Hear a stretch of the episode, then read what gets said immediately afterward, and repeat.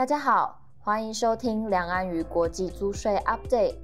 这个月我们邀请到资诚联合会计师事务所钟嘉莹副总经理来和大家说明东南亚税务资讯，以及资诚联合会计师事务所蔡宜兴副总经理来分享 Spec 相关资讯。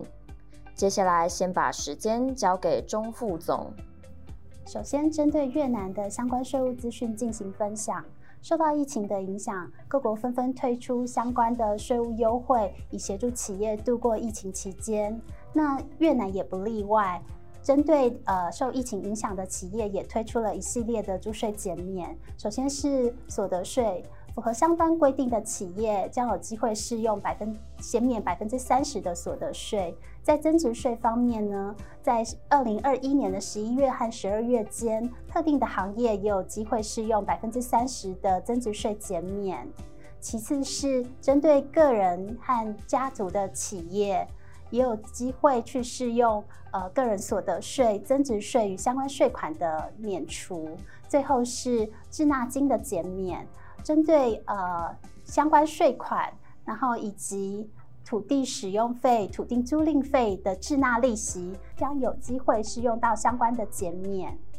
呃，其次是针对一般的税务管理事项，越南也提出了相关的一些行政管理的规则。第一是租税优惠，过往越南是采用通知制，也就是纳税人可以通知税务主管机关。将会有相关的租税协定的适用，但是没有办法得到一个确定性。但是针对后续的函令之下呢，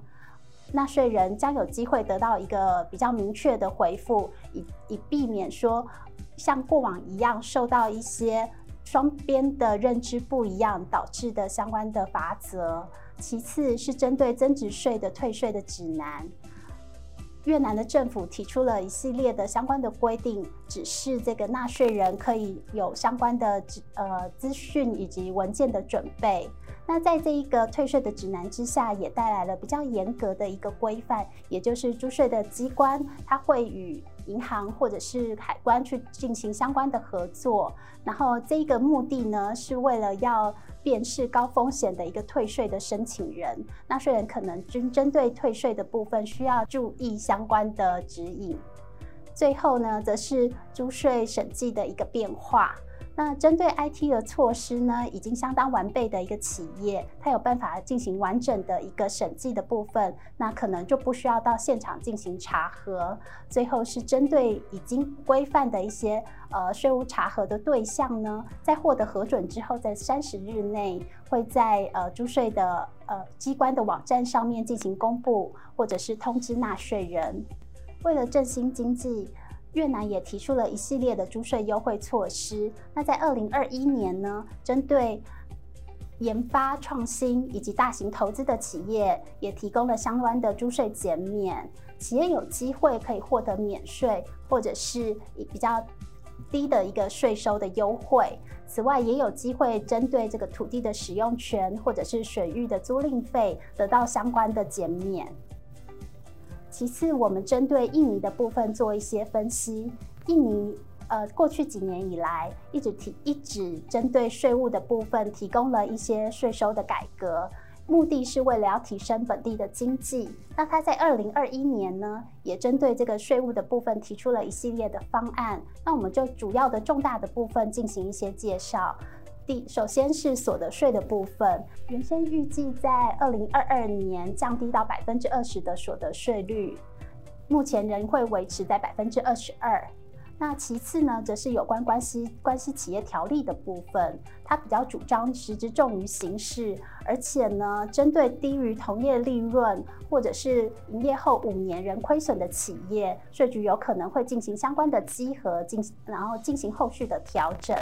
再来呢，则是针对自愿揭露的计划。这个计划的本质呢，其实是税务特赦的一个衍生。那 HPP 法下呢，这个税务特赦的部分呢，分为两个方案。然后第一个方案的部分呢，是针对已经适用税务特赦的所有的纳税人，针对一九八五年到二零一五年的相关的资产，如果在上次的特赦里面没有进行申报，这个在二零二二年的一月一号到六月三十号的期间呢，可以进行相关的申报。那第二个方案呢，则是针对个人的部分。个人呢，如果在二零一六年到二零二零年间没有在二零二零年度进行申报的资产呢，可以进行一个申报。那这些相关的资讯呢，都不会用于一个税务的稽核或者是形式上面的调查。最后是针对碳排放的课征，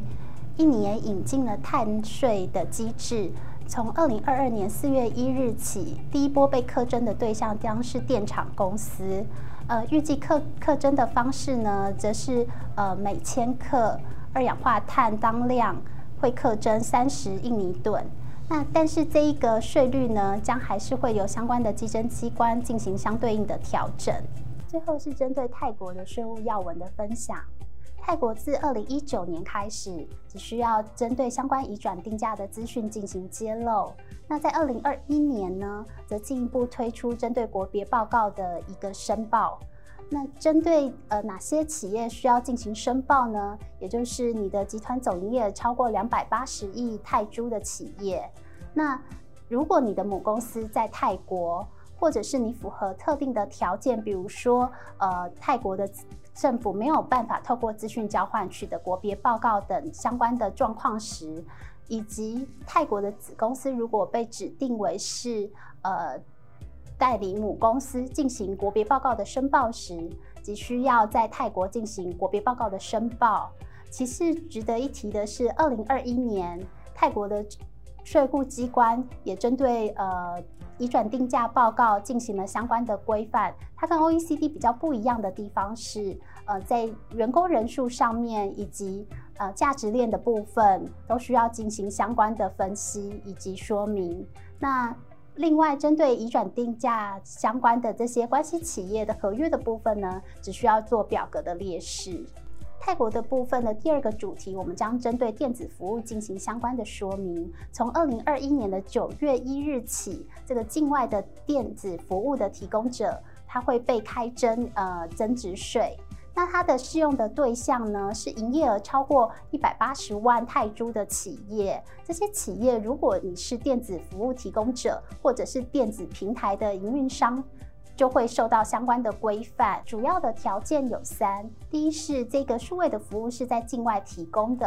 其次呢，它是透过电子的方式，然后在泰国的境内提供使用；那最后呢，是接受服务的这些用户呢，它其实不是增值税的注册的税务居民。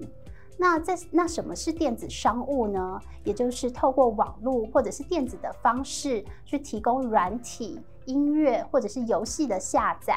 那这样子的一个行为呢，将会构成电子商务的课税的标的。那这些企业呢，需要去针针对增值税进行一个注册。那这个注册呢，不会是给予一个执照，而是在它的电子电子的系统上面去做一个发布。以上是我的分享，接下来将由资诚联合会计师事务所蔡宜欣副总经理分享 Spec 相关资讯。大家好，我是资诚蔡宜兴副总经理。上一次 SPAC 的介绍中，我们为大家说明了 SPAC 的趋势、流程以及优势。这一次，我们将从标的公司及台湾公司的股东的角度来看参与 SPAC 上市的重要税务议题。若是以台湾或亚洲市场为主的企业，想要透过 SPAC 达到快速在美国上市的目的，首先需要检视自身的股东组成以及营运模式。美国注册的上市主体对美国投资人来说，税务遵循的成本以及程序较为简便，但是对非美国的投资人而言，长期税务持有成本可能会较高。营运模式则会影响上市后集团有效税负。若我们今天选择合作的对象是 US SPAC，以 SPAC 为上市主体，需考量美国所得税的遵循义务。因为上市主体是一个美国公司，整个集团的利润需考量联邦所得税二十一 percent，以及未来股利发放给非美国股东时的股利扣缴税三十 percent。另外，因为主要的营运地点是在美国境外，需考量美国 CFC 的申报以及海外所得认列，将会增加美国公司所得税申报的复杂度。若是以标的公司为上市主体，因为我们是以美国 SPAC 做组织架构重组，去考量美国税法反倒置交易的相关规定。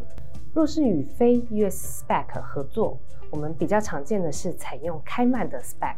那么上市主体在分配股利时，不用考虑股利扣缴税。另外，也可选用外国发行人的身份，适用 SEC 弹性监管，采用 IFRS 或是 Local Gap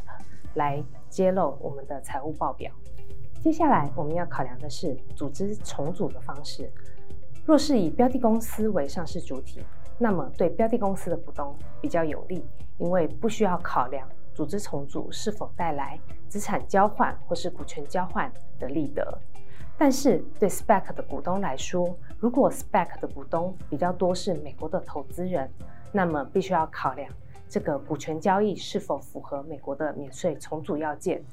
若是无法达成免免税重组要件，那么对 SPAC 股东来说，一次性的交易税负成本会非常的高，很可能会导致我们的 SPAC 交易破局。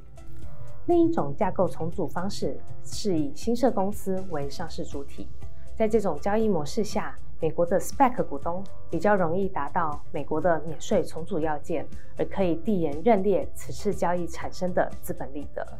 但是，若标的公司的股东为台湾人或台湾公司，则需要考量这次股权交易资本利得所带来的台湾税负影响。最后是透过 SPAC 上市后，台湾股东的税务遵循考量。首先是台湾 CFC 受控外国公司相关规定。今天若我们透过开曼 SPAC 在美国上市，而且美台湾的个人及法人股东对开曼 SPAC 握有控制权。因开曼的注册地是位在低税负的国家，若开曼 SPAC 当年度有投资收益认列的话，那么台湾的个人股东及法人股东则需要依照持股比例认列投资所得，依照台湾 CFC 的规定，在台湾申报所得以及纳税。最后要提醒的是，台湾个人股东若有处分美国上市公司股票，或是收到开曼公司所发放的股利收入，则应依照所得基本税额条例认列海外所得，并且缴交最低税负。谢谢大家的收听，也欢迎大家到 PWC 台湾 YouTube 频道观赏影片或订阅 Podcast 频道，及时取得最新资讯。我们下个月空中再会。